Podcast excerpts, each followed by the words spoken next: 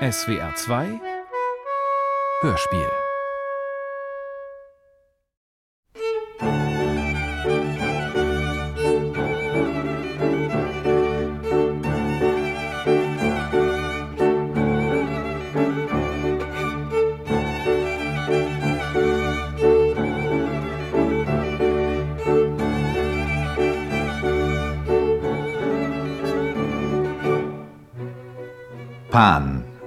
Knut Hamsun, für den Rundfunk bearbeitet von Tore Hamsun.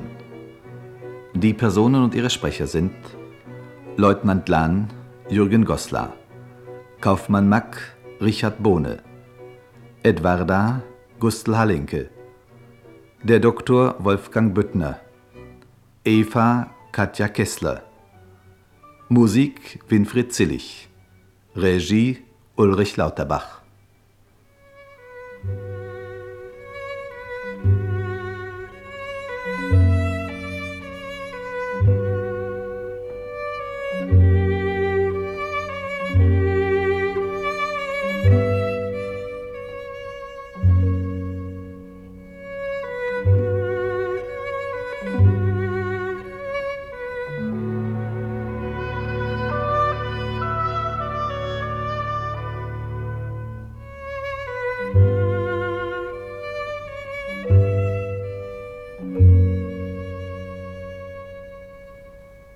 Seit einigen Tagen denke ich wieder und wieder an des nordischen Sommers ewigen Tag.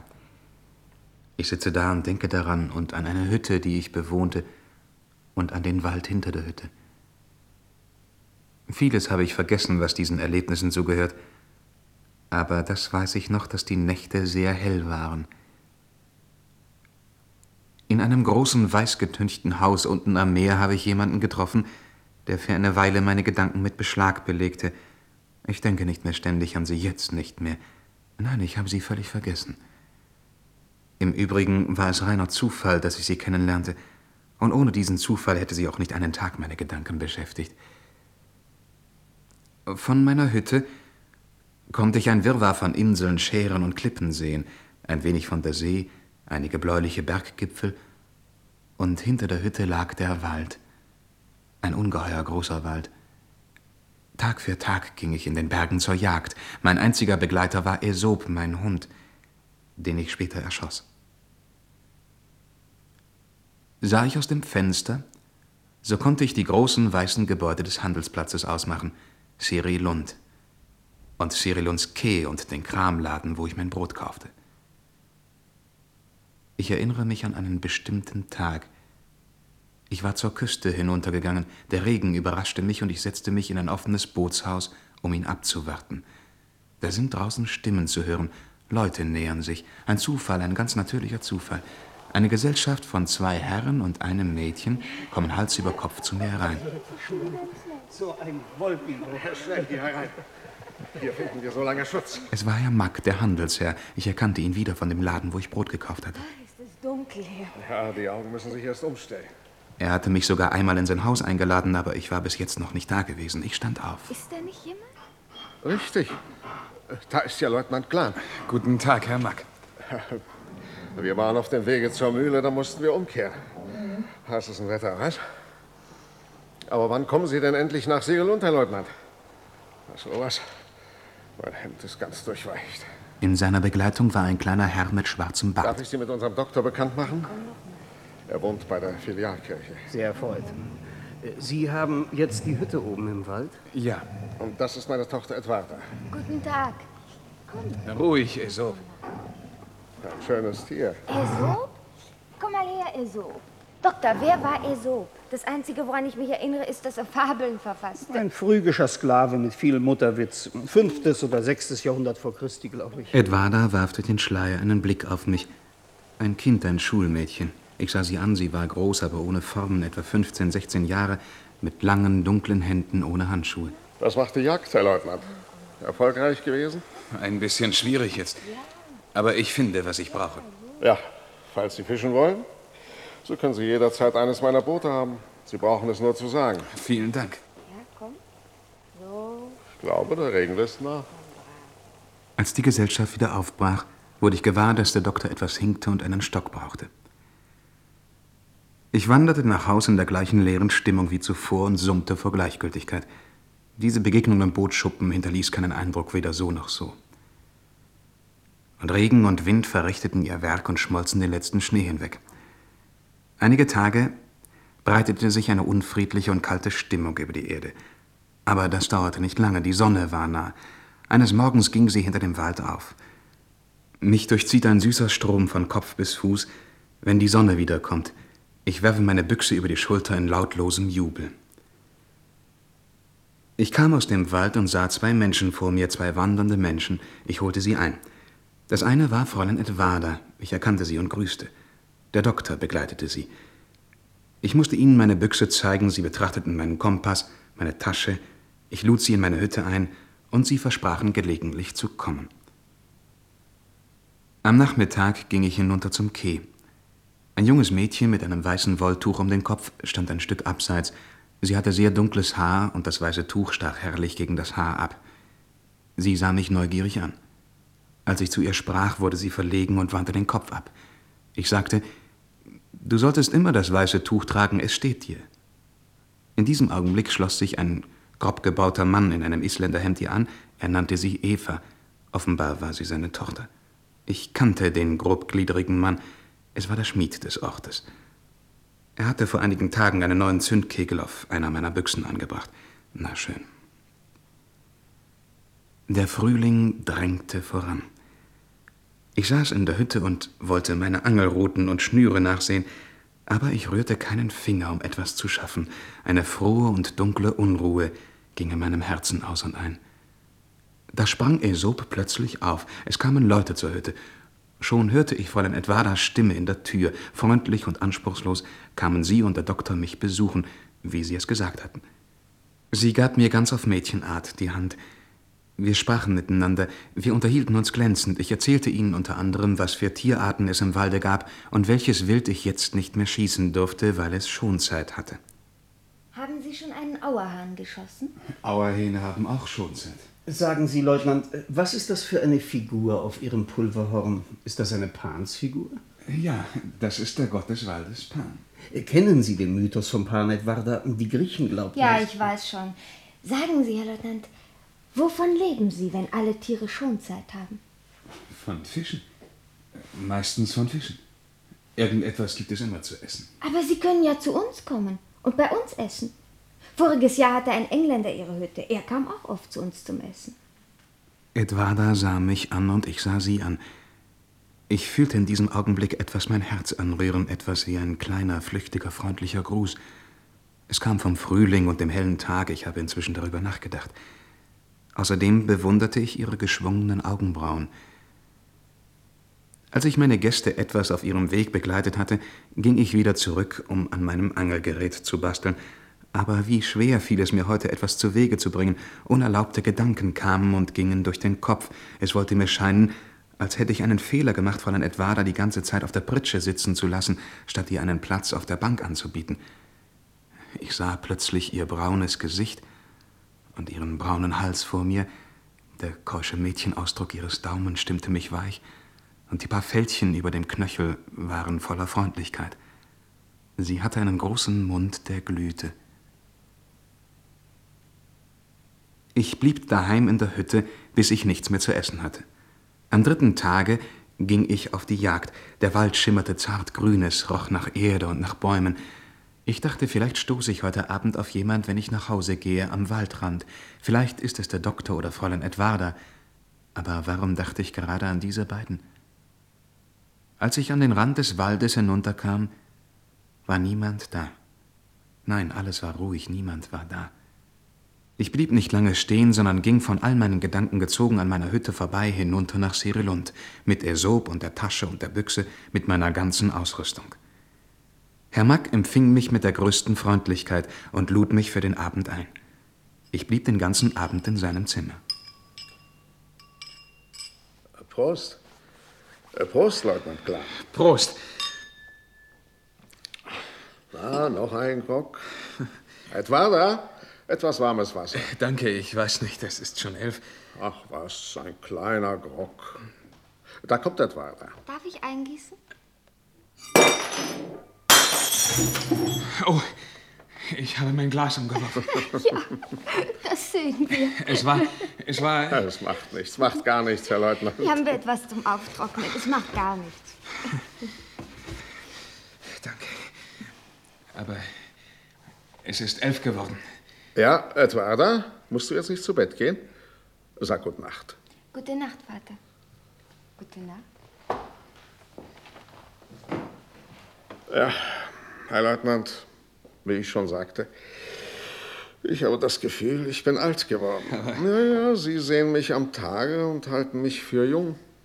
Aber wenn der Abend kommt und ich alleine bin, dann falle ich zusammen. Dann sitze ich hier im Zimmer und lege Patience. Mit etwas Mogelei gehen Sie auf. Ach, gehen die Patience mit etwas Mogelei auf? Ja. Hm. Naja.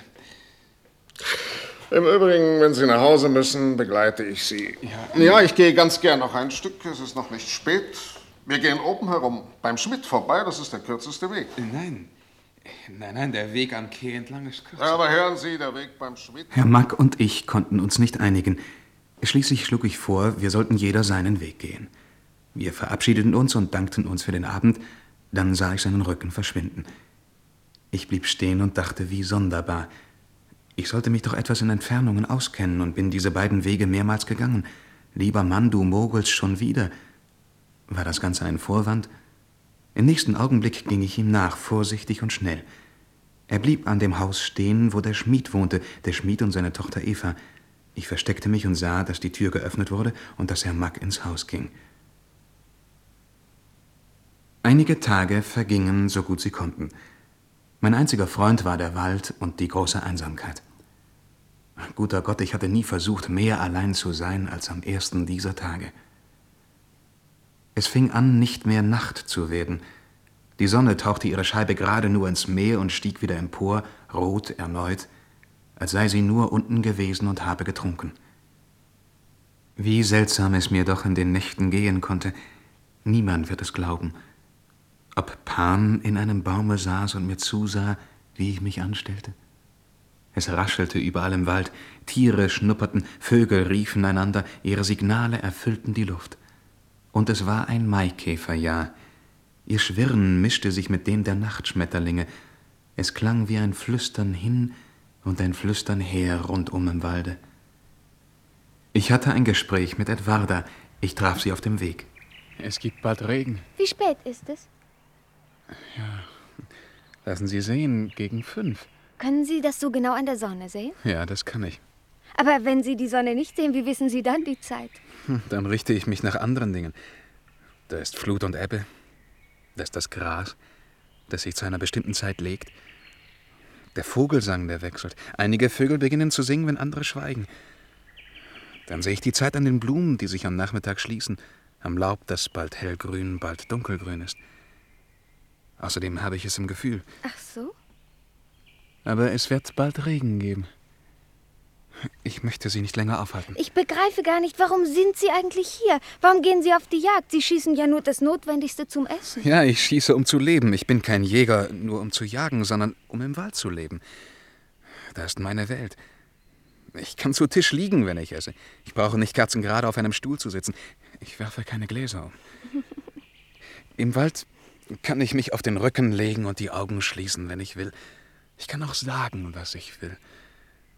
Oft möchte man etwas sagen, laut aussprechen, und das klingt im Walde wie eine Rede aus dem Herzen selbst. Verstehen Sie das, Fräulein Edwarda? Ja. Aber da sind die ersten Tropfen, es regnet. Ja, denken Sie, es regnet. Ich muss nach Hause. Auf Wiedersehen. Ich habe etwas vergessen. Wir wollen einen Ausflug zum Trockenplatz machen, zu den Klippfischbergen. Der Doktor kommt morgen. Haben Sie Zeit mitzukommen? Morgen? Ja, ja, ich habe Zeit. Wir sind ziemlich viele. Ich habe vergessen, es zu sagen. Auf Wiedersehen. Auf Wiedersehen. Ich erinnere mich noch gut an den Ausflug zum Trockenplatz. Es war der Tag, an dem mein Sommer kam. Die Sonne begann nun schon während der Nacht zu scheinen und trocknete den feuchten Boden bis zum Morgen. Die Luft war klar und weich nach dem letzten Regen. Wir hatten uns auf einen Grasfleck gelagert, wo einige verkümmerte Birken mit weißer Rinde standen. Die Körbe wurden geöffnet und Herr Mack entkorkte die Flaschen. Helle Kleider, blaue Augen, das Klingen von Glas, das Meer, die weißen Segel. Eine Stunde später ist mein Sinn voller Jubel, auch Kleinigkeiten wirken auf mich. Ein Schleier flattert auf einem Hut, Haar löst sich auf, zwei Augen schließen sich im Lachen, und ich bin davon bewegt. Dieser Tag, dieser Tag. Ein Mensch kam rasch auf uns zu, alle sahen sie, es war Edwarda. Sie kam geradewegs auf mich zu, sie sagt etwas, wirft sich an meinen Hals, klammert die Arme um meinen Hals und küsst mich mehrere Mal auf den Mund. Jedes Mal sagt sie etwas, aber ich höre nicht, was es ist. Ich verstand das Ganze nicht. Mein Herz stand still. Ich hatte nur einen Eindruck von ihrem brennenden Blick. Als sie mich losließ, ging ihre kleine Brust auf und nieder. Da stand sie noch mit ihrem braunen Gesicht und braunen Hals, groß und schmal, mit strahlenden Augen und völlig rücksichtslos. Alle blickten sie an. Sie haben mich vor aller Augen geküsst.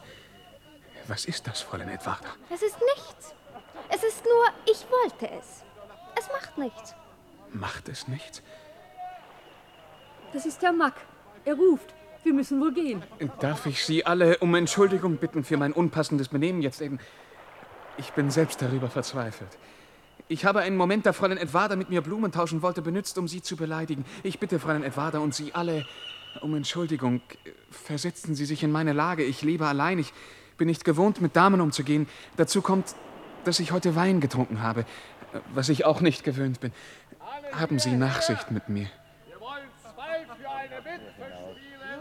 Kommt, setzen wir uns. Ich möchte neben Leutnant Glan sitzen. Herr Mack ruft Edwarda. Wir müssen gehen. Wir wollen doch zwei für eine Witwe spielen. Ich will Leutnant Glan haben. Ich habe keine Lust, einem anderen nachzulaufen. Zum Teufel, so schweigen Sie doch, Menschenskind. Was? Ja, ja, später. Nichts mehr jetzt. Wir treffen uns morgen. In der Nacht hörte ich, dass Aesop aus seiner Ecke hervorkam und knurrte. Ich hörte es im Halbschlaf. Aber da ich gerade von der Jagd träumte, passte dieses Knurren in meinen Traum und ich wurde nicht völlig wach davon. Als ich gegen zwei Uhr morgens aus der Hütte trat, waren Fährten im Gras. Irgendein Mensch war da gewesen, war zuerst zu dem einen, dann zum anderen Fenster gegangen. Die Spuren verloren sich unten am Weg. Später am Morgen kam Edwarda mir entgegen mit heißen Wangen, mit strahlenden Augen. Haben Sie schon gewartet? Ich hatte Angst, Sie müssten warten. Nein, ich habe nicht gewartet. Haben Sie gut geschlafen? Nein, ich war wach. Ich habe mit geschlossenen Augen in einem Stuhl gesessen. Außerdem bin ich ein Stück außer Haus gewesen. Jemand war heute Nacht an meiner Hütte.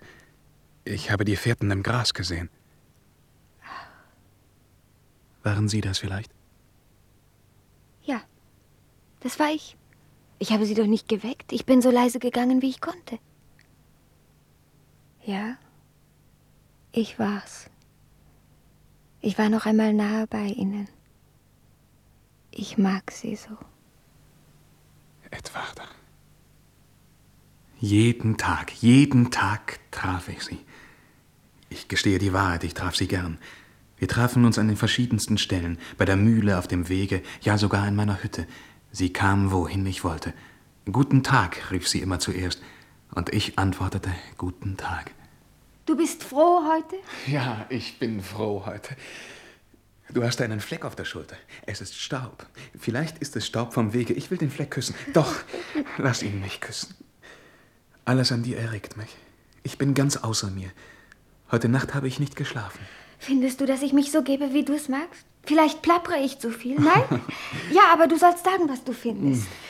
Manchmal denke ich, dass dies nie gut gehen kann. Was soll nicht gut gehen kann? Das mit uns. Das wird nicht gut gehen. Ob du es glaubst oder nicht, hier gehe ich und frostle. Es läuft mir eisig über den Rücken, wenn ich dir nur nahe komme. Einfach vor Glück. Ebenso wie mir. Es durchfröstelt auch mich, wenn ich dich nur sehe. Edwarda, du bist zu gut für mich. Aber ich bin dankbar dafür, dass du mich haben willst. Gott lohne es dir. Ich bin sicher nicht so herrlich wie viele andere, die du bekommen könntest, aber ich bin so ganz dein, so unbedingt dein, bei meiner unsterblichen Seele. Woran denkst du? Du hast Tränen in den Augen. Ach, nichts. Es klang so seltsam, dass Gott es mir lohnen soll. Du sagst etwas, als wenn. Ich liebe dich so. Sommernächte und stille Wasser und unendlich stille Wälder. Kein Schrei, kein Schritt auf den Wegen. Mein Herz war voll wie dunkler Wein. Jetzt zur Nachtzeit haben sich plötzlich große weiße Blumen im Wald entfaltet. Ihr Kelch steht offen, sie atmen. Und pelzige Nachtfalter senken sich in ihre Blüten und bringen die ganze Pflanze zum Beben. Ich gehe von der einen zur anderen Blume, sie sind berauscht, es sind geschlechtlich berauschte Blumen, und ich sehe, wie sie sich berauschen. Leichte Schritte, der Atem eines Menschen, ein frohes Guten Abend. Guten Abend, Edwarda, sage ich. Wie du mich liebst. Wie dankbar ich sein darf. Du gehörst mir und mein Herz liegt den ganzen Tag still in mir und denkt an dich. Warum magst du mich gerade heute Abend? Aus tausend Gründen. Ich brauche nur an dich zu denken, um glücklich zu werden. Ich gehe umher und danke jedem Baum, dass es dir gut geht. Wollen wir uns setzen? Ja, hier ins Heidekraut. Weißt du, was meine Freundin von dir sagt? Hm? Du hast einen Tierblick, sagt sie. Und wenn du sie ansiehst, machst du sie verrückt. Es ist, als ob du sie berührst, sagt sie. Was ist das für eine Freundin? Das sage ich nicht, aber du darfst sie nicht mehr ansehen, bestimmt nicht. Denn sonst werde ich sie von dir fernhalten. Oh.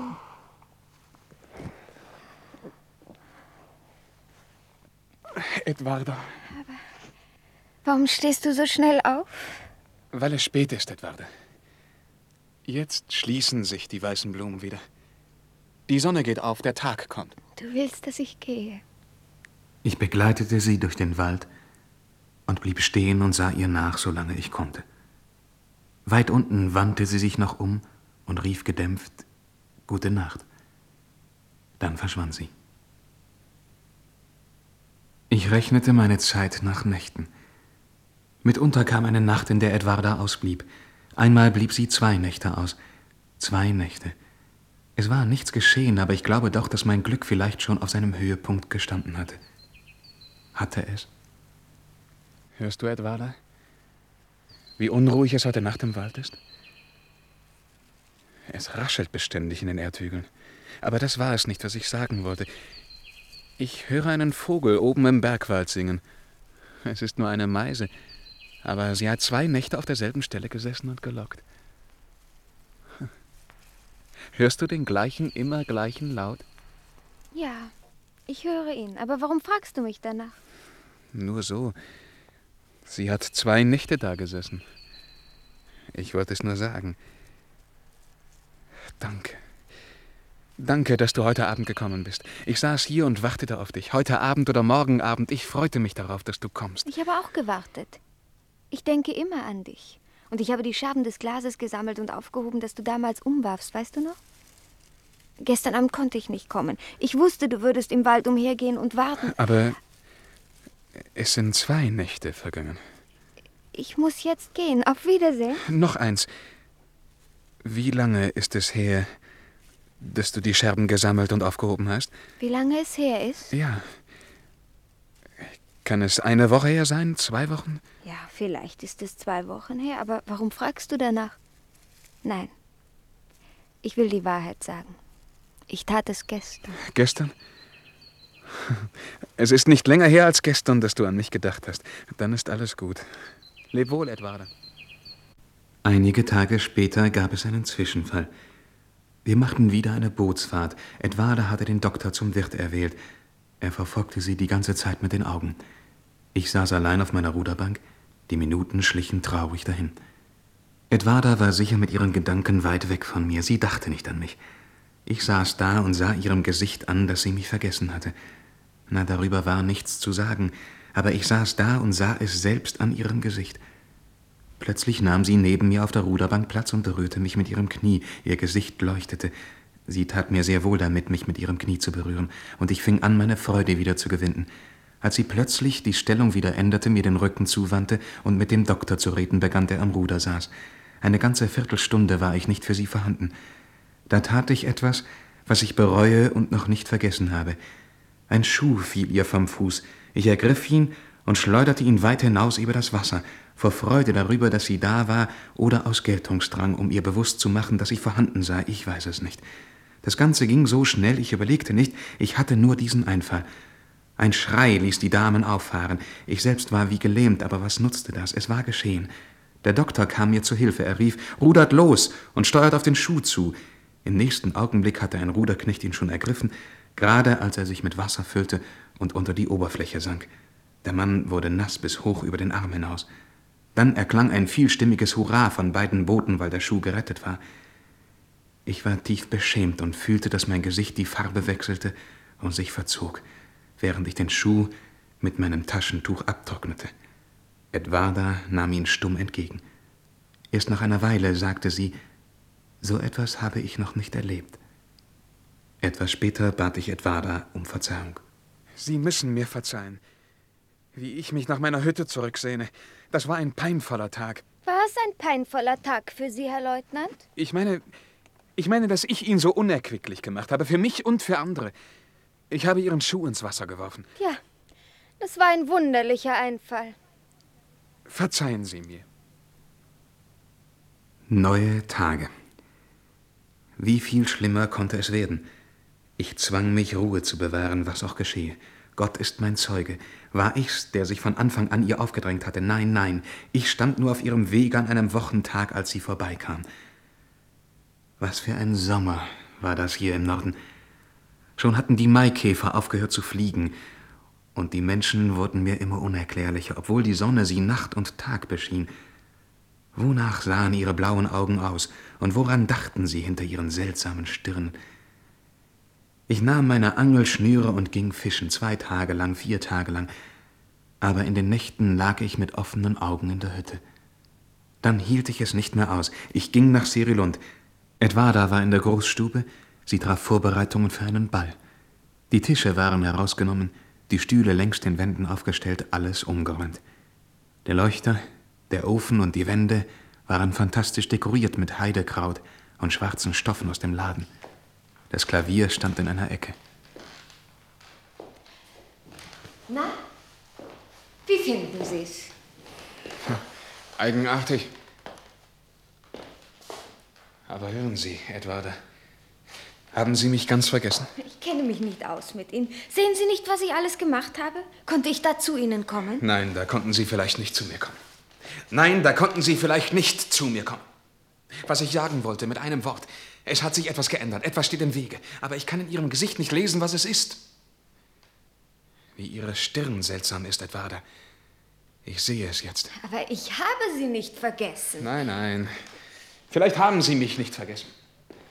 Aber dann weiß ich nicht, was ich sage. Entweder oder. Morgen erhalten Sie eine Einladung. Sie müssen mit mir tanzen. Wie wir tanzen werden. Wollen Sie mich ein Stück begleiten? Jetzt?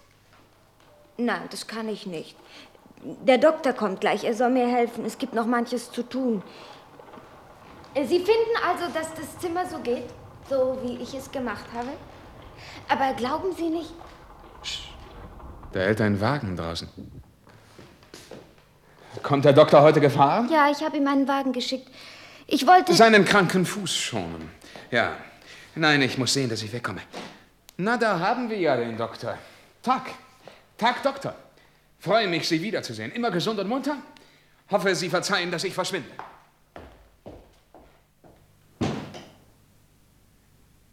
Ich ging zurück zur Hütte. Aesop lief voraus. Einen Augenblick später fing er zu bellen an. Ich sah auf. Eine Frau mit einem weißen Tuch auf dem Kopf stand an der Ecke der Hütte. Es war Eva, die Tochter des Schmieds. Guten Tag, Eva, rief ich. Sie stand da, rot über das ganze Gesicht und lutschte an einem Finger.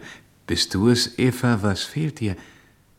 Aesop hat mich gebissen, antwortete sie und schlug befangen die Augen nieder. Ich sah ihren Finger an, sie hatte sich selbst gebissen. Eine Ahnung fährt mir durch den Kopf und ich frage, hast du schon lange hier gestanden und gewartet? Nein, nicht lange, antwortete sie. Und ohne dass einer von uns noch etwas sagte, nahm ich sie an der Hand und führte sie in die Hütte.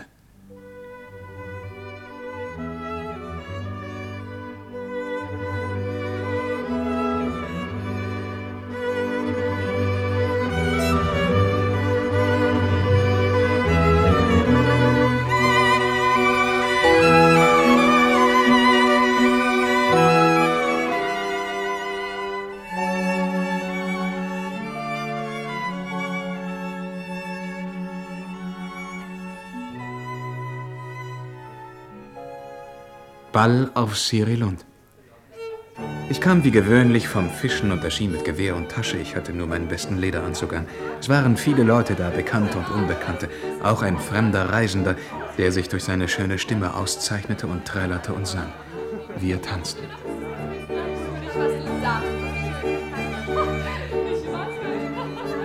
Es gab Wein und Kuchen. Wir unterhielten uns laut und sangen. Etwa das Lachen klang munter und sorglos durch die Stube. Sie hatte mich lächelnd willkommen geheißen und den ersten Tanz mit mir getanzt. Aber seitdem hatte sie sich ferngehalten. Warum würdigte sie mich keines Wortes mehr?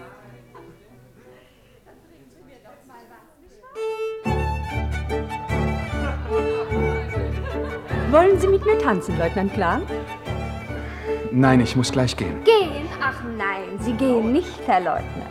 Was Sie da sagen, scheint mir sehr bedeutungsvoll, Fräulein Edwarda. Gehe ich nicht? Missverstehen Sie mich nicht. Ich wollte nur sagen, dass Sie hoffentlich der Letzte sein würden, der gehen wollte. Der allerletzte. Außerdem ist es erst ein Uhr. Ach, hören Sie, Leutnant Glan. Sie haben meinem Ruderknecht einen Fünftaler gegeben, weil er meinen Schuh vor dem Ertrinken rettete.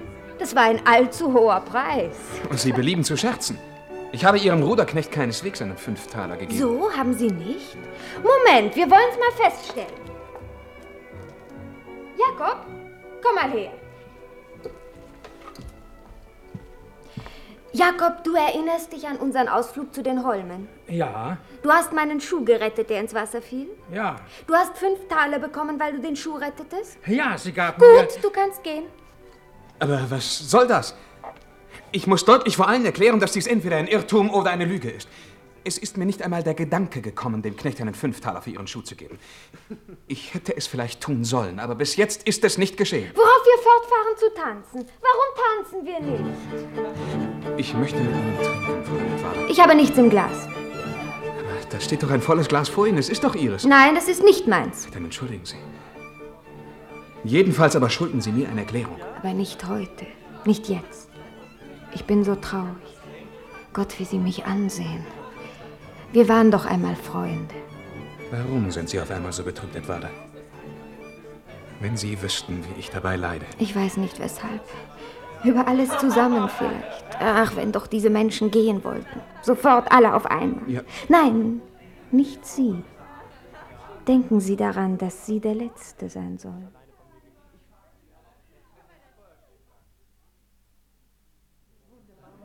Herzlichen Dank. Dank für den schönen Abend. Gute Nacht, es war schön. Auf, Wiedersehen. Auf Wiedersehen, Fräulein Edwarda. Gute Nacht, Doktor.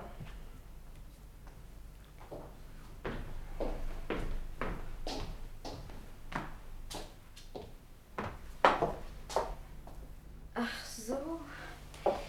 Sie sind da. Ja, Das war nett von Ihnen, dass Sie gewartet haben. Nun bin ich todmüde.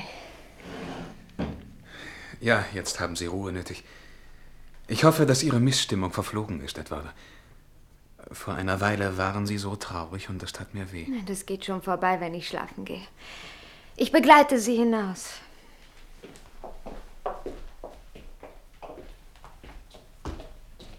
Ja, hier ist meine Mütze, meine Büchse und meine Tasche.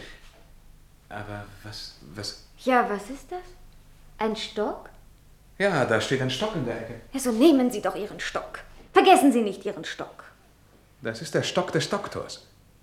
Ich kann nicht verstehen, dass der hinkende Mann seinen Stock vergessen Sie mit konnte. Ihrem hinkenden Mann, Sie hinken nicht, nein. Aber wenn Sie auch noch hinken, so könnten Sie sich nicht mit ihm messen. Nein, das könnten Sie nicht. Sie könnten sich nicht mit ihm messen. So, Ich hatte auf Edwardas Gesicht gesehen, dass sie unschuldig war und nichts von dem Stock wusste. So, so. Er hatte seinen Stock vergessen und wollte auf diese Weise zurückkommen, um ihn zu holen. Er wollte mich nicht den letzten Mann im Hause sein lassen. Ich nahm den Weg oben herum, langsam, immer vor und zurück spähend. Da kam er mir entgegen. Noch bevor er etwas sagen konnte, zog ich die Mütze, um ihn zu prüfen. Auch er zog seinen Hut. Ich ging direkt auf ihn zu und sagte, Ich habe nicht gegrüßt. Sie haben nicht gegrüßt. Nein. Ja, es ist mir auch gleichgültig, was Sie gemacht haben. Ich wollte meinen Stock holen, den ich vergessen habe. Ja, Ihr Stock.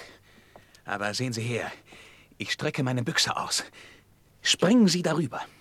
Na, springen Sie darüber! Hopp! Na, na, na, na, hopp! Warum machen Sie all das eigentlich? Etwas stimmt mit Ihnen nicht. Wenn Sie mir sagen wollten, was es ist, vielleicht könnte Verzeihen ich Ihnen... Verzeihen Sie mir dies hier, hören Sie. Nein, was sollte mit mir nicht stimmen? Es ist alles in Ordnung, ich brauche Ihre Hilfe nicht. Vielleicht suchen Sie Edwarda, Sie finden sie zu Hause, aber beeilen Sie sich, sonst geht sie zu Bett, ehe Sie kommen. Sie war so müde. Ich habe es selbst gesehen. Ich sage Ihnen das Beste. Das Beste, was ich weiß. Es ist wahr. Sie werden sie zu Hause finden. Gehen Sie nur.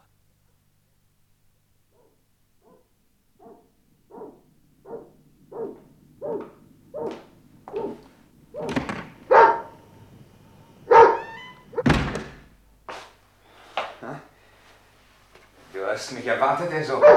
Na, komm her zu mir, setzen wir uns. Vielleicht sitzt er in diesem Augenblick zusammen mit Edwarda. Er hatte seinen Stock im Gang zurückgelassen. Nicht wahr? Selbst wenn ich hinkte, so könnte ich mich nicht mit ihm messen. Das waren ihre Worte. Aber nicht wahr, Aesop, die Büchse. Ich kann ja auch lahm werden.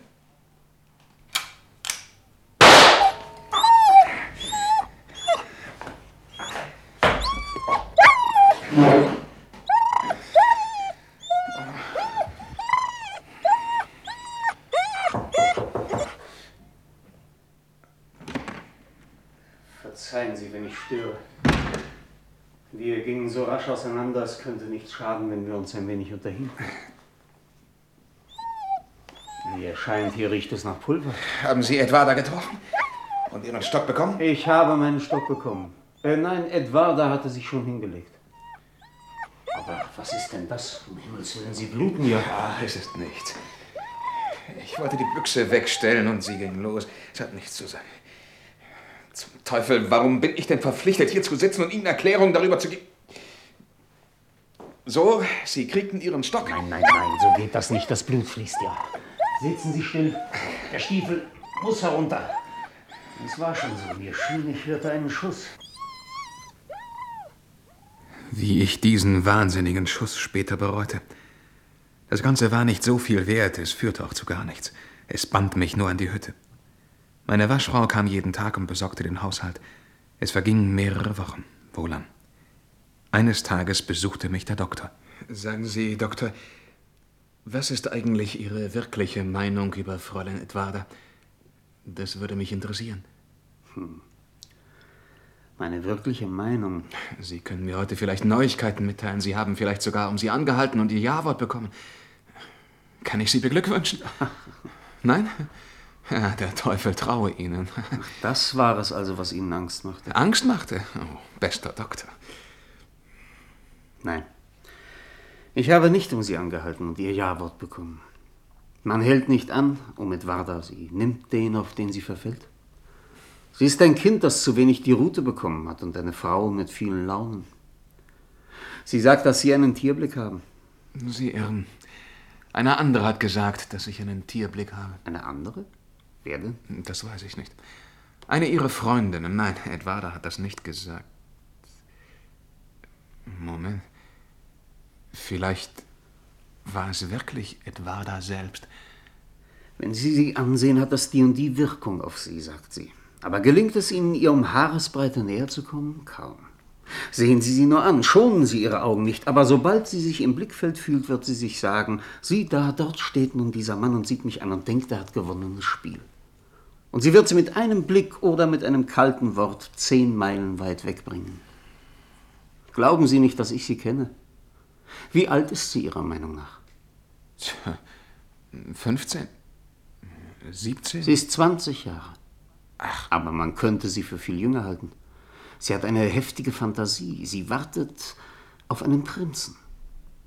Hören Sie, wie war das mit einem gewissen Fünftalerschein, den Sie hergegeben haben sollen? Ach, das? Ein Spaß? Nein, das war nichts. Ich werde Ihnen etwas sagen. Sie selbst hat dem Ruderknecht das Geld gegeben. Hätten Sie es getan, wäre sie Ihnen um den Hals gefallen. Sie hätten der große Herr sein sollen, der sich so unvernünftig flott für einen ausgetretenen Schuh einsetzte. Das hätte in die Vorstellung gepasst, die sie sich gemacht hatte. Da Sie es nicht taten, tat sie es. In Ihrem Namen.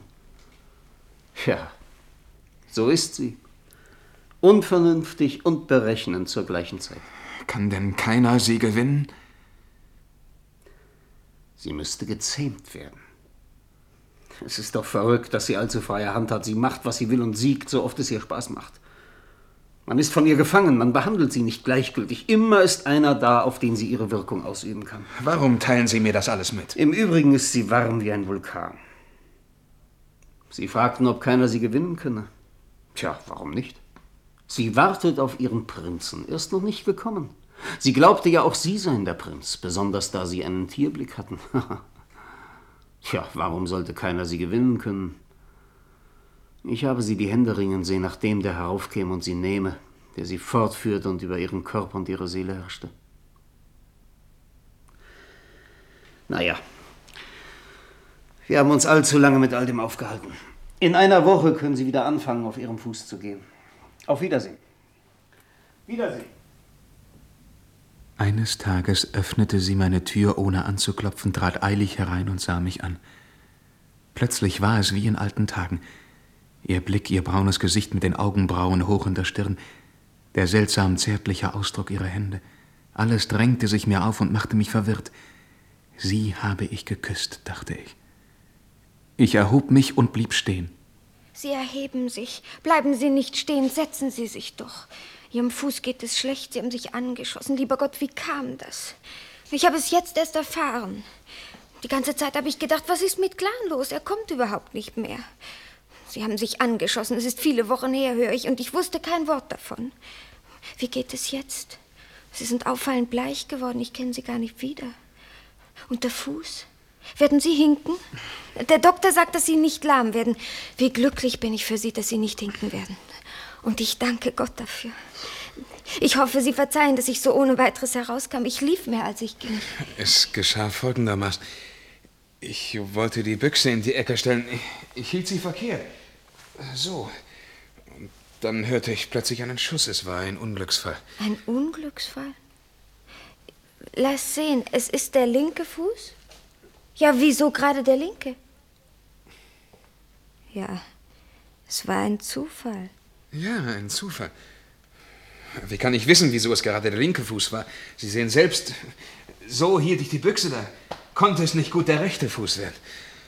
Ja, das war nicht sehr witzig. Na, es geht Ihnen also schon besser. Warum haben Sie die Frau nicht darunter zu uns nach Essen geschickt? Wovon haben Sie gelebt? Edwarda. Als sie kamen, war ihr Gesicht bewegt und ihre Augen glänzten. Sie gaben mir die Hand.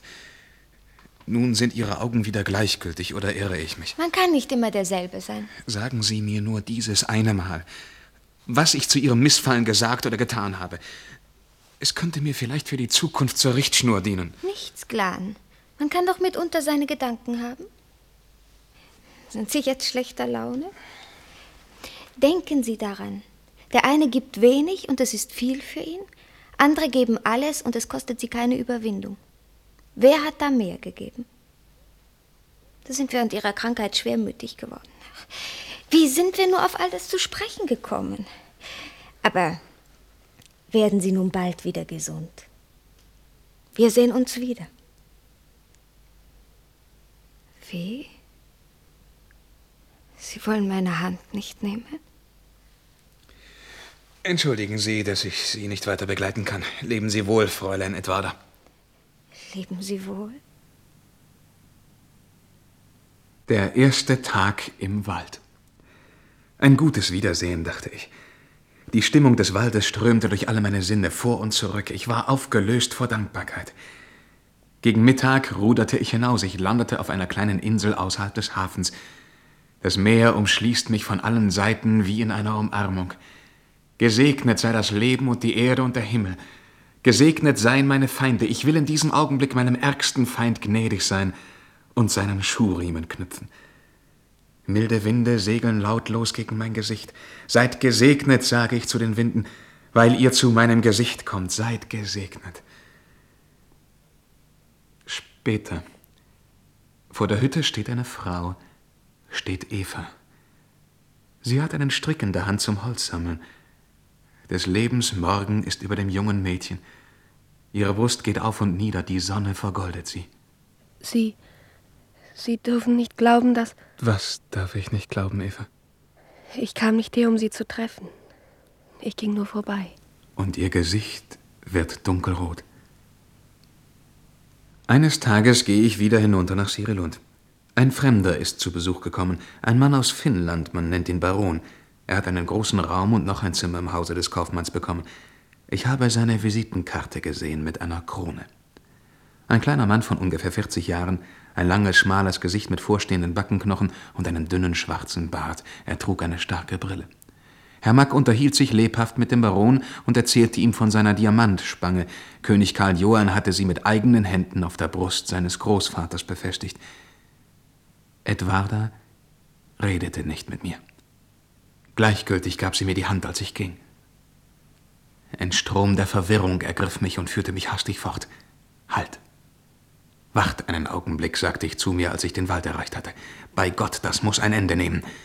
Mir wurde plötzlich heiß im Kopf und ich stöhnte. Ach, ich hatte keine Ehre mehr im Leibe. Ich hatte Edwardas Gnade hochgerechnet eine Woche lang genossen. Jetzt war das längst vorbei und ich richtete mich nicht danach.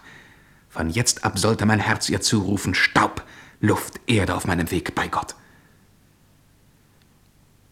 Ich änderte meine Richtung und ging beim Haus des Schmieds vorbei. Eva war allein zu Hause. Ich habe mich so nach dir gesehnt, Eva. Ich liebe deine Jugend und deine guten Augen. Heute sollst du mich strafen, weil ich mehr an eine andere als an dich gedacht habe. Höre, ich komme nur zu dir, um dich anzusehen. Du tust mir wohl, ich hab dich gern. Hast du gehört, Eva, dass ich dich heute Nacht rief? Nein. Ich rief nach Edwarda, Fräulein Edwarda, aber ich meinte dich. Ich bin davon aufgewacht. Ja, ich meinte dich. Ich bin entschuldigt. Ich versprach mich, als ich Edwarda sagte. Aber wir wollen nicht mehr von ihr reden. Gott, du bist doch mein liebstes Mädchen, Edwarda. Du hast heute einen so roten Mund. Du hast hübschere Füße als Edwarda. Sieh nur selbst.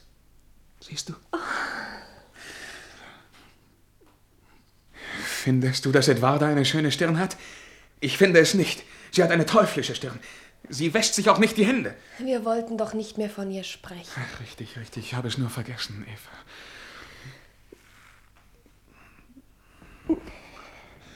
Aber warum werden deine Augen feucht?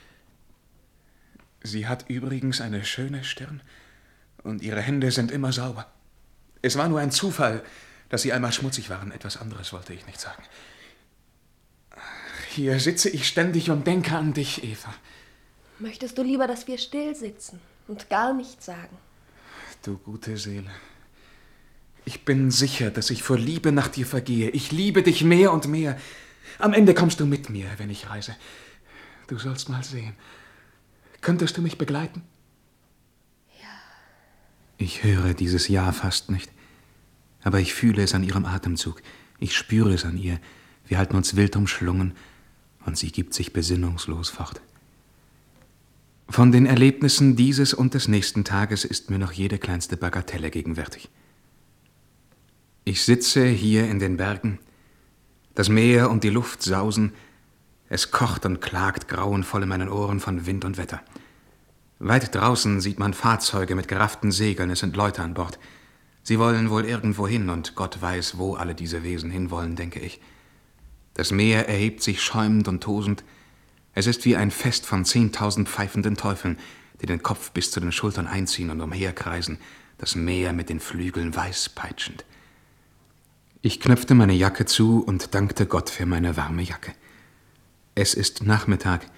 Ich gehe nach Hause, es regnet. Da begegnet mir etwas Ungewöhnliches. Edwarda steht vor mir auf dem Pfad. Sie ist durchweicht, als wäre sie lange draußen im Regen gewesen, aber sie lächelt. Na, so, denke ich gleich, und Wut packt mich. Ich gehe auf sie zu. Guten Tag. Ich grüße Sie, schön Jungfrau. Waren Sie heute in den Bergen? Da sind Sie nass geworden. Ich habe hier ein Tuch, wenn Sie es umnehmen wollen. Ich habe es übrig. Nein, Sie kennen mich nicht mehr und Sie nehmen mein Tuch nicht. Ein Tuch? Aber ich habe eine Jacke hier. Wollen Sie sie leihen? Ich habe sie übrig. Ich würde sie jedem leihen, also können Sie sie getrost nehmen. Eine Fischersfrau könnte sie mit Freuden kriegen. Nein, ziehen Sie nicht die Jacke aus. Um Gottes Willen, ziehen Sie sie wieder an. Tun Sie das nicht. Sind Sie mir böse? Nein, Herrgott, ziehen Sie doch die Jacke wieder an, ehe Sie ganz durchnässt sind. So. So. Wo wollen Sie hin? Ich. Nirgendwohin. Ich kann nicht verstehen, dass Sie die Jacke ausziehen wollten. Wo haben Sie heute den Baron? Bei diesem Wetter kann der Graf ja nicht auf See sein. Glan, ich wollte Ihnen nur etwas sagen. Darf ich Sie bitten, dem Herzog meinen Gruß zu bringen? Glan, ich... Ehrlich gesagt, geben Sie dem Prinzen einen Korb, Jungfrau Edwarda. Das ist kein Mann für Sie. Ich versichere Ihnen, in diesen Tagen geht er umher und denkt darüber nach, ob er Sie zu seiner Frau machen soll oder nicht. Und damit kann Ihnen doch nicht gedient sein. Nein, darüber wollen wir nicht sprechen, ja? Ich komme zu Ihnen... Ich schlage Ihnen dafür den Doktor vor. Was haben Sie an ihm auszusetzen? Ein Mann in den besten Jahren, ein ausgezeichneter Kopf. Denken Sie doch. Hören Sie mir nur eine Minute zu... Esope, mein Hund, wartet auf mich in der Hütte. Ich grüße Sie, schön Jungfrau. Nein, reiß mir nicht das Herz heraus. Ich komme heute zu dir. Ich passte dich ab und ich lächelte, als du kamst. Gestern war ich fast von Sinnen, weil ich an etwas denken musste, was mich nicht losließ. Und ich dachte immer an dich. Heute saß ich im Zimmer. Ein Mensch kam herein. Ich sah nicht auf, aber ich wusste, wer es war. Es war der Baron. Darf ich Ihnen einen Schal für Ihre Schultern bringen, sagte er. Nein, sagte ich. Wer Ihre kleine Hand nehmen dürfte, sagte er. Ich antwortete nicht, meine Gedanken waren woanders. Er legte eine kleine Schachtel in meinen Schoß. Ich öffnete sie und fand eine Nadel darin. Die Nadel hatte eine Krone und ich zählte zehn Steine darin. Glan, ich habe die Nadel hier. Willst du sie sehen? Sie ist in Stücke getreten. Komm und sieh, dass ich sie in Stücke getreten habe. Nun ja, was soll ich mit der Nadel? fragte ich. Sie sollen sich damit schmücken, antwortete er. Ich aber reichte ihm die Nadel zurück und sagte, lassen Sie mich. Ich denke mehr an einen anderen. Was für einen anderen? fragte er. Einen Jäger, antwortete ich. Nehmen Sie Ihre Nadel zurück. Zum ersten Mal sah ich ihn an.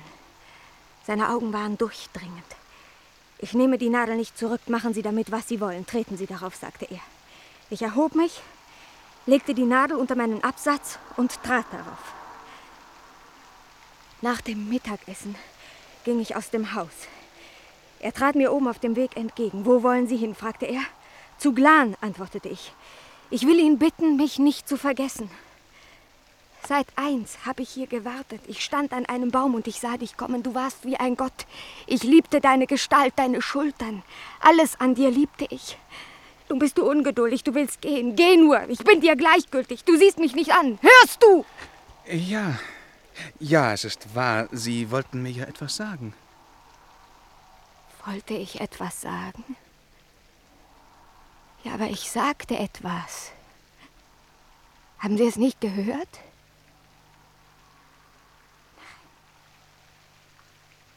Nichts. Nichts habe ich Ihnen mehr zu sagen. Am nächsten Morgen steht Edwarda vor meiner Hütte, als ich heraustrete. Ich hatte im Laufe der Nacht alles überlegt und meinen Beschluss gefasst. Nein.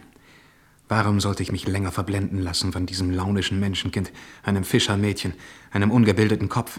Hat ihr Name nicht lange genug in meinem Herzen gesessen und es ausgesogen? Genug davon. Aber da steht sie also. Sie war in hohem Grade erregt und wollte mir entgegenlaufen. Sie breitete schon die Arme aus, blieb aber stehen und rang die Hände. Ich griff an die Mütze und grüßte sie schweigend. Heute ist es nur eins, was ich von Ihnen will. Ich habe gehört, dass Sie beim Schmied waren eines Abends. Eva war allein zu Hause. Von wem haben Sie das erfahren? Ich spioniere nicht. Ich habe es gestern Abend gehört. Mein Vater hat es erzählt. Als ich gestern Abend so durchnässt nach Hause kam, sagte mein Vater, du hast heute den Baron verhöhnt. Nein, antwortete ich. Wo bist du gewesen? fragte er weiter. Ich antwortete bei Glan. Da erzählte er mir, dass er dich hat hineingehen sehen. Eva ist sogar hier gewesen. Sie ist auch hier gewesen? In der Hütte? Mehrmals. Ich habe sie hereingenötigt. Wir unterhielten uns. Auch hier. Da Sie so liebenswürdig sind, sich in meine Angelegenheiten zu mischen, will auch ich nicht zurückstehen. Ich schlug Ihnen gestern den Doktor vor. Haben Sie darüber nachgedacht? Der Prinz ist nämlich doch zu unmöglich. Wissen Sie, er ist nicht unmöglich. Nein, er ist besser als Sie. Er kann in einem Haus sein, ohne Tassen und Gläser zu zerschlagen. Und meine Schuhe haben Ruhe vor ihm, ja. Er weiß, mit den Menschen umzugehen, aber Sie sind lächerlich. Ich schäme mich Ihretwegen. Sie sind nicht auszuhalten, verstehen Sie das? Sie haben recht, dass ich nicht gut mit Menschen umgehen kann. Aber seien Sie barmherzig. Sie verstehen mich nicht. Ich wohne am liebsten im Wald. Das ist meine Freude. Hier in meiner Einsamkeit schadet es niemanden, dass ich bin, wie ich bin. Aber wenn ich mit anderen zusammenkomme, dann muss ich mich sehr zusammennehmen, um zu sein, wie ich sein soll. Ich war zwei Jahre lang so wenig mit menschlicher Gesellschaft Jeden Augenblick kann man das Schlimmste von Ihnen erwarten. Auf die Dauer wird es ermüdend, auf Sie aufzupassen. Liebe, seien Sie barmherzig. Sie können vielleicht Eva dazu bringen, auf Sie aufzupassen. Nur schade, dass sie verheiratet ist. Eva? Wollen Sie sagen, dass Eva verheiratet ist? Ja, verheiratet. Mit wem ist sie denn verheiratet? Das müssen Sie doch wissen. Eva ist mit dem Schmied verheiratet. Ist sie nicht die Tochter des Schmieds? Nein, sie ist seine Frau. Glauben Sie, ich stehe hier und lüge? Nein, das glaube ich nicht. Ich war nur so verwundert. Eva ist Da verheiratet. haben Sie eine glückliche Wahl getroffen. Aber nehmen Sie nun den Doktor, wie gesagt. Hören Sie auf den Rat eines Freundes. Der Prinz ist ja doch ein alter Narr, alt, kahlköpfig, völlig blind. Und bläst sich auf mit seinem Adel. Im Übrigen lag mir nichts daran, ihn kennenzulernen. Es gibt nichts, was ihn auszeichnet. Ihm fehlt Profil. Er ist nichts. Er ist doch etwas. Er ist etwas. Er ist viel mehr, als du denkst, du Waldmensch. Aber warte nur. Oh, er wird mit dir sprechen. Ich werde ihn darum bitten. Du glaubst nicht, dass ich ihn liebe. Aber du wirst sehen, dass du dich irrst. Ich werde ihn heiraten. Ich werde Tag und Nacht an ihn denken. Erinnere dich daran, was ich sage. Ich liebe ihn. Lass nur Eva kommen. Gott im Himmel, lass sie nur kommen. Das ist mir so unsäglich gleichgültig. Ja, ich muss sehen, von hier fortzukommen. Und komm mir nie mehr unter die Augen. Das Laub verfärbt sich. Stille, hoher Himmel, kühle Nächte. Viele klare Klänge und vertraute Laute in Wald und Feld.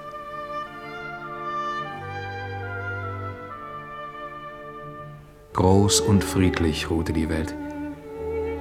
Die Fußpfade zogen sich wie Gürtel durch gelb werdenden Wald. Jeden Tag kam ein neuer Stern. Der Mond war nur als Schatten zu ahnen. Ein Goldschatten in Silber getaucht. Gott helfe dir, Eva. Du bist ja verheiratet, Eva. Hast du das nicht gewusst? Nein, ich habe es nicht gewusst. Lass mich deine Hand streicheln. Gott helfe dir, Kind. Was sollen wir jetzt machen? Was du willst. Vielleicht reist du noch nicht. Ich will froh sein, solange du da bist. Nein, Eva. Doch, doch. Nur solange du da bist. Nein, Eva, meine Geliebte. Du nennst mich deine Geliebte. Ich bin ein ungebildetes Huhn, aber ich werde dir treu sein. Ich will dir treu sein, selbst wenn ich dafür sterben muss. Mack wird jeden Tag strenger und strenger, aber das macht mir nichts aus. Er tobt, aber ich antworte ihm nicht. Er hat mich am Arm gepackt und wurde grau vor Raserei. Nur eines macht mir Sorge. Und was ist das für eine Sorge? Herr Mack droht dir. Er sagt zu mir, haha, der Leutnant steckt dir im Kopf. Ja, das hat nichts zu bedeuten. Lass ihn drohen. Lass sehen, ob deine Füße noch ebenso winzig klein sind. Schließe die Augen und lass mich nachsehen. Und Nächte vergehen und Tage kommen. Wieder kommt Eva des Wegs.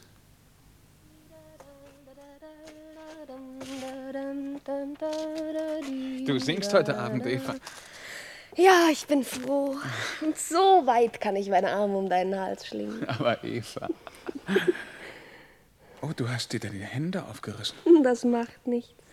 Eva, hast du mit deinem Mack gesprochen? Einmal. Und was hat er gesagt und was hast du gesagt? Er ist sehr hart gegen meinen Mann geworden. Und er hat mir befohlen, Männerarbeit zu leisten. Aber warum macht er das? Warum macht er das, Eva? Weil ich dich liebe. Aber wie kann er das wissen? Ich habe es ihm gesagt. Gott gebe, dass er nicht so hart gegen dich wäre, Eva. Es macht nichts. Nichts macht es jetzt. Und das Laub verfärbt sich noch mehr. Es geht auf den Herbst zu. Es kommen noch ein paar Sterne mehr am Himmel und der Mond sieht von nun an aus wie ein silberner Schatten in Gold getaucht. Es gab keinen Frost, nichts. Nur eine kühle Stille und das Strömen des Lebens im Wald. Ich muss immer wieder daran denken, wie sie sagte, nichts macht es mir. Wie ein kleines, zitterndes Lied klang ihre Stimme im Wald. Die erste Frostnacht. Um neun geht die Sonne unter. Eine matte Dämmerung senkt sich auf die Erde. Man sieht ein paar Sterne, zwei Stunden später sieht man einen Schimmer des Mondes. Ich wandere in den Wald mit meiner Büchse und meinem Hund. Ich zünde ein Feuer an, und der Schein von meinem Feuer fällt zwischen die Kiefernstämme. Eine verwirrende, heftige Freude über Zeit und Ort durchfährt mich seltsam. Siehst du, Aesop? Jetzt flammt es auf. Mehr drauf. Wir sind allein, Aesop. Niemand kann uns hören. Ein Hoch, ihr Menschen und Tiere und Vögel, auf die einsame Nacht im Wald. Ein Hoch auf die Dunkelheit und Gottes Murmeln inmitten der Bäume. Auf das Schweigens süßen, einfältigen Wohllaut an meinen Ohren. Ein Hoch auf das grüne Laub und das gelbe Laub. Ein Hoch der barmherzigen Stille und dem Erdenrund, den Sternen und dem Halbmond, ja, dem und jenem. Einen Dank für die einsame Nacht, für die Berge, das Rauschen des Dunkels und des Meeres. Es rauscht durch mein Herz. Einen Dank für mein Leben, für meinen Atem, für die Gnade, heute Nacht zu leben. Dafür danke ich von ganzem Herzen. Später. Meine Seele grübelt. Ich gehe mechanisch zu einem Baum, ziehe die Mütze tief in die Stirn, lehne mich mit dem Rücken an den Baum und falte die Hände hinter den Nacken. Ich starre und denke. Die Flamme des Feuers blendet meine Augen. Schritte? Eva? Eva? Eva. Ich bin so voller Gedanken und Trauer heute Abend. Ich liebe drei Dinge. Ich liebe einen Liebestraum, den ich einst hatte. Ich liebe dich. Und ich liebe dieses Stück Erde. Und was liebst du am meisten? Den Traum. Ich habe auf meinem Wege ein Mädchen gesehen, ein Mädchen mit geschwungenen Augenbrauen. Sie ging Arm in Arm mit ihrem Liebhaber. Das Mädchen deutete mit den Augen auf mich und konnte sich kaum halten vor Lachen, als ich vorbeikam. Worüber lacht? Ich weiß nicht. Sie lachte wohl über mich. Weshalb fragst du danach? Kanntest du sie? Ja, ich grüßte. Kannte sie dich nicht? Nein, sie tat, als ob sie mich nicht kannte. Aber was sitzt du hier und fragst mich aus? Das ist gemein von dir. Du bringst mich nicht dazu, ihren Namen zu sagen. Worüber lachte sie? Sie ist eine Herumtreiberin. Aber worüber lachte sie? Um Christi willen, was habe ich ihr denn getan? Es war gemein von ihr, über dich zu lachen. Nein, es war nicht gemein von ihr. Du brauchst nicht hier zu sitzen und sie schlecht zu machen. Sie tut nichts Gemeines. Es war richtig von ihr, über mich zu lachen. Schweig und lass mich in Ruhe, hörst du? Oh, Eva. Nein, nicht. Du darfst nicht vor mir niederfallen. Du ringst die Hände. Geh nach Hause, Eva. Dich habe ich am stärksten geliebt. Wie könnte ich einen Traum lieben? Es war nur ein Scherz. Du bist's, die ich liebe. Aber geh jetzt nach Hause. Ich komme morgen zu dir. Denk daran, ich bin dein. Ja, vergiss es nicht. Gute Nacht. Gute Nacht.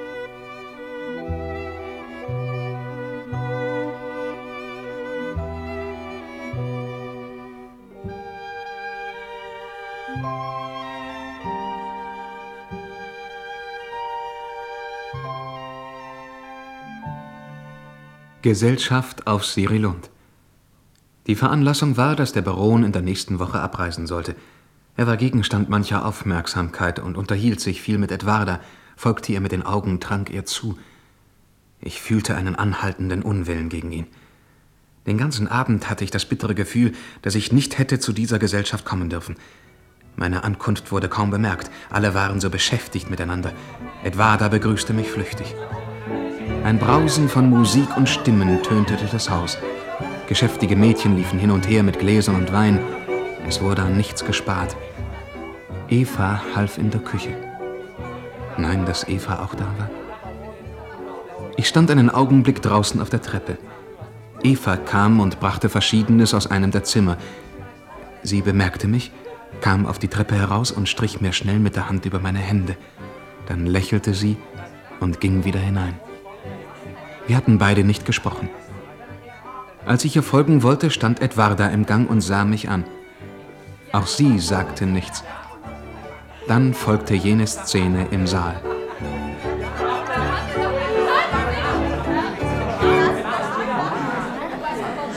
Stellt euch vor, Leutnant Glan macht es Spaß, sich mit der Dienerschaft draußen auf der Treppe zu treffen.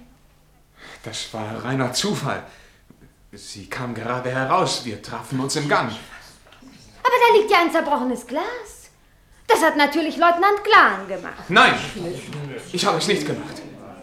Ich stand auf der anderen Seite, als das Unglück geschah. Aber Sie müssen wirklich entschuldigen, Herr Leutnant, dass ich euch draußen auf der Treppe überraschte. Das soll nicht mehr vorkommen. Fräulein Edwarda, Hören Sie jetzt auf. Aber warum gehen Sie nicht in die Küche hinaus? Eva ist draußen. Ich finde, Sie sollten draußen bleiben. Sind Sie nicht in Gefahr, missverstanden zu werden, Fräulein Edwarda? Nein, wieso denn? Doch, das kann schon sein, aber wieso denn? Sie reden gelegentlich so unüberlegt. Jetzt zum Beispiel kam es mir so vor, als ob Sie mich förmlich in die Küche verwiesen. Und das ist natürlich ein Missverständnis. Ich weiß genau, dass Sie nicht die Absicht hatten, unverschämt zu sein. Das war keineswegs ein Missverständnis, Herr Leutnant Glan. Ich wies Sie in die Küche hinaus. Aber Edwarda! Sie wiesen mich also hinaus. Vermutlich, um mit Ihrem Baron allein zu sein, mit Herrn Baron. Herrn Baron! Ach, Herr Baron, da sind Sie ja. Ich habe Ihnen etwas zu sagen, etwas zuzuflüstern. Kommen Sie näher her, noch näher, noch näher, damit ich Ihr Ohr ganz her zu mir bekomme. So.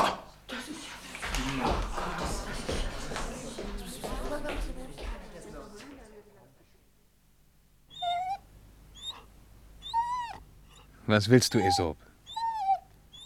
Was mich betrifft, so bin ich meines Leids müde. Ich möchte es vergessen, es ertränken. Ich befehle dir, still zu liegen, Aesop. Ich will keine Unruhe.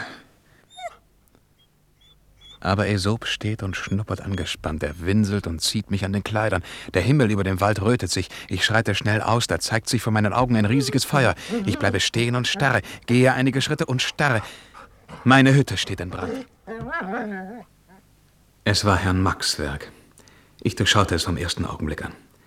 Edwarda schickte zu mir und tat, als habe sie von meinem Unglück gehört und bot mir im Namen ihres Vaters ein Zimmer in Cyrilund an. Edwarda ergriffen, Edwarda edelmütig. Ich gab keine Antwort.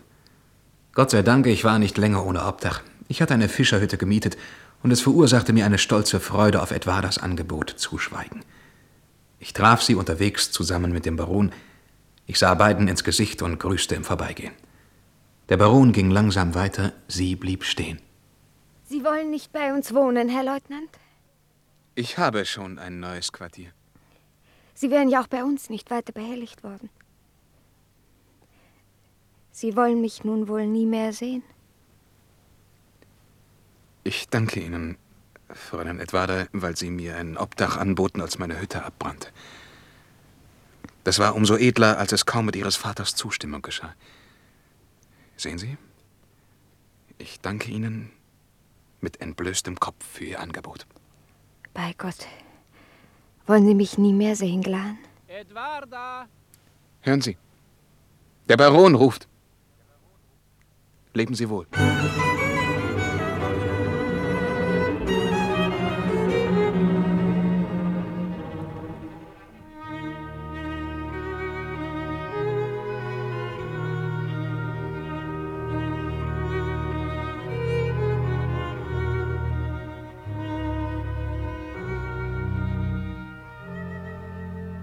Eva. Eva ist tot. Ein Unglücksfall. Bei einer Sprengung in den Bergen löste sich ein Felsblock und rollte dröhnend in den Abgrund, und unten am Strand arbeitete Eva für Herrn Mack. Sie war auf der Stelle tot. Es war doch wohl ein Unglücksfall. Eva ist tot. Erinnerst du dich an ihren kleinen Mädchenkopf? Sie kam so still, legte ihr Bündel nieder und lächelte. Und sahst du, wie dieses Lächeln von Leben funkelte. Sie liebte mich. Warum? Frage den Wind und die Sterne. Frage den Gott des Lebens, denn niemand sonst weiß dergleichen. Und ich liebte sie. Ich sagte, gib mir dein Herz. Und sie tat es. Ich sagte, darf ich dich um etwas bitten, Geliebte? Und sie antwortete berauscht, ja. Sie gab mir alles, und ich dankte ihr doch nicht. Eine andere liebte ich wie ein Sklave und wie ein Verrückter und wie ein Bettler. Warum? Frage den Staub auf dem Weg und das Laub, das fällt. Frage des Lebens rätselvollen Gott, denn niemand sonst weiß dergleichen. Sie gab mir nichts, nein, nichts gab sie mir. Und ich dankte ihr doch. Sie sagte, gib mir deinen Frieden und deinen Verstand, und ich beklage nur, dass sie nicht um mein Leben bat. Ich begrabe dich, Eva, und küsse voller Demut den Sand auf deinem Grab. Du gabst mir alles. Alles gabst du. Und es kostete dich keine Überwindung. Andere aber, die geizig sogar mit ihrem Blick sparen, beherrschen all meine Gedanken. Warum? Frage die zwölf Monate und die Schiffe auf dem Meer. Frage des Herzens rätselvollen Gott.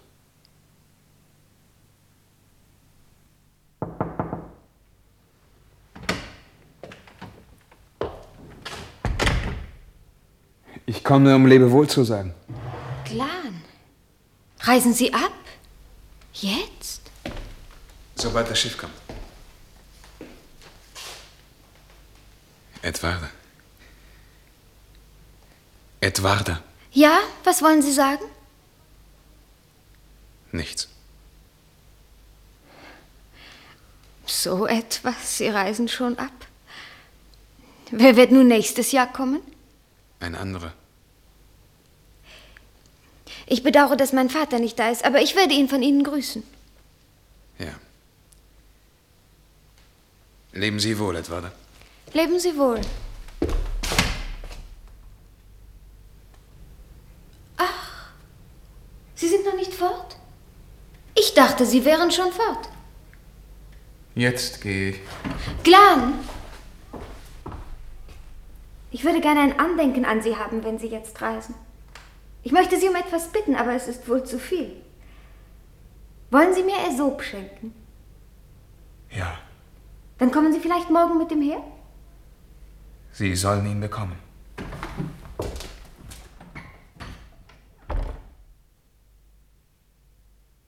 Das war unsere letzte Mahlzeit hier in der Hütte, Esop. Komm her, Esop. Weshalb bat sie mich darum, dich selbst zu ihr zu bringen?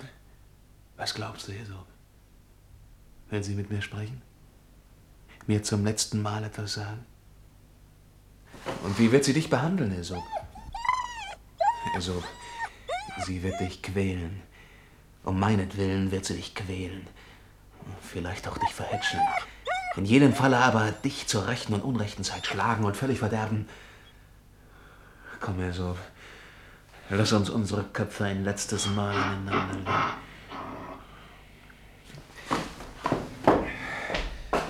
Nein, nein. Nein, wir gehen nicht auf die Jagd. Komm. So. Du spürst die Mündung der Büchse an deinem Nacken nicht, Esop. So.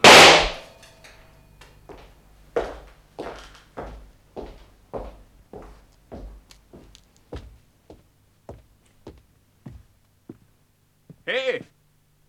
Sie, Sie auf dem Weg! Gehen Sie hinunter nach Siriland?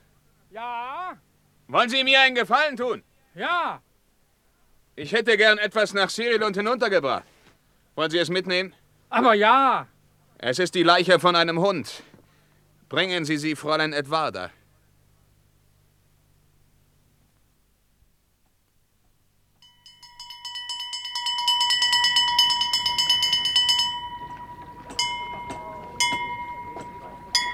Tja, nun muss ich wohl sehen, wieder an Land zu kommen, Leutnant Klan.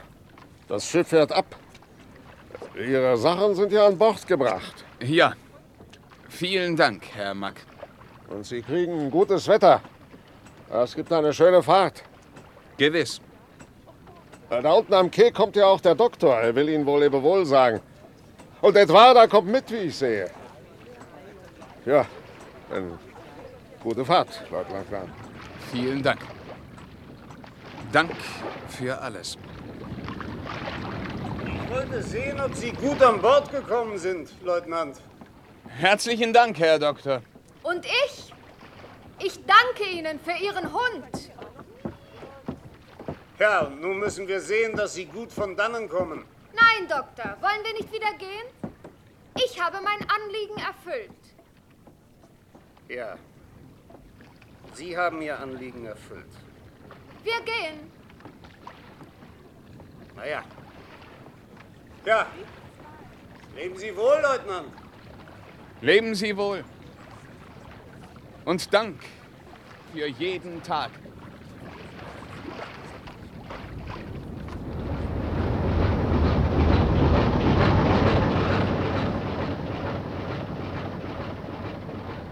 Ich stand an der Reling und sah zurück.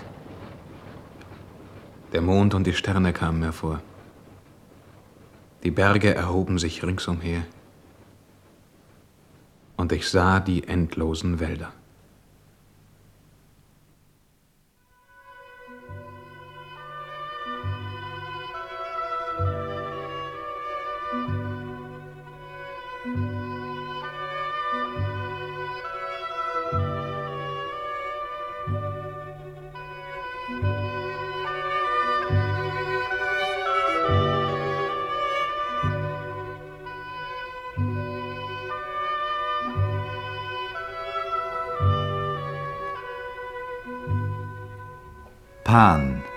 Knut Hamsun. Für den Rundfunk bearbeitet von Tore Hamsun. Ins Deutsche übertragen von Ulrich Lauterbach.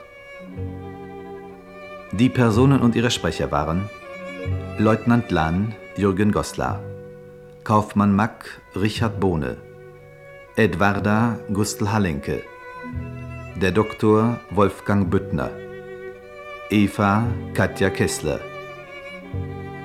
In weiteren Rollen Marianne Steinbrenner, Friedel Wey und Otto Knur. Ton Reinhard Krawolski. Musik Winfried Zillig. Regie Ulrich Lauterbach.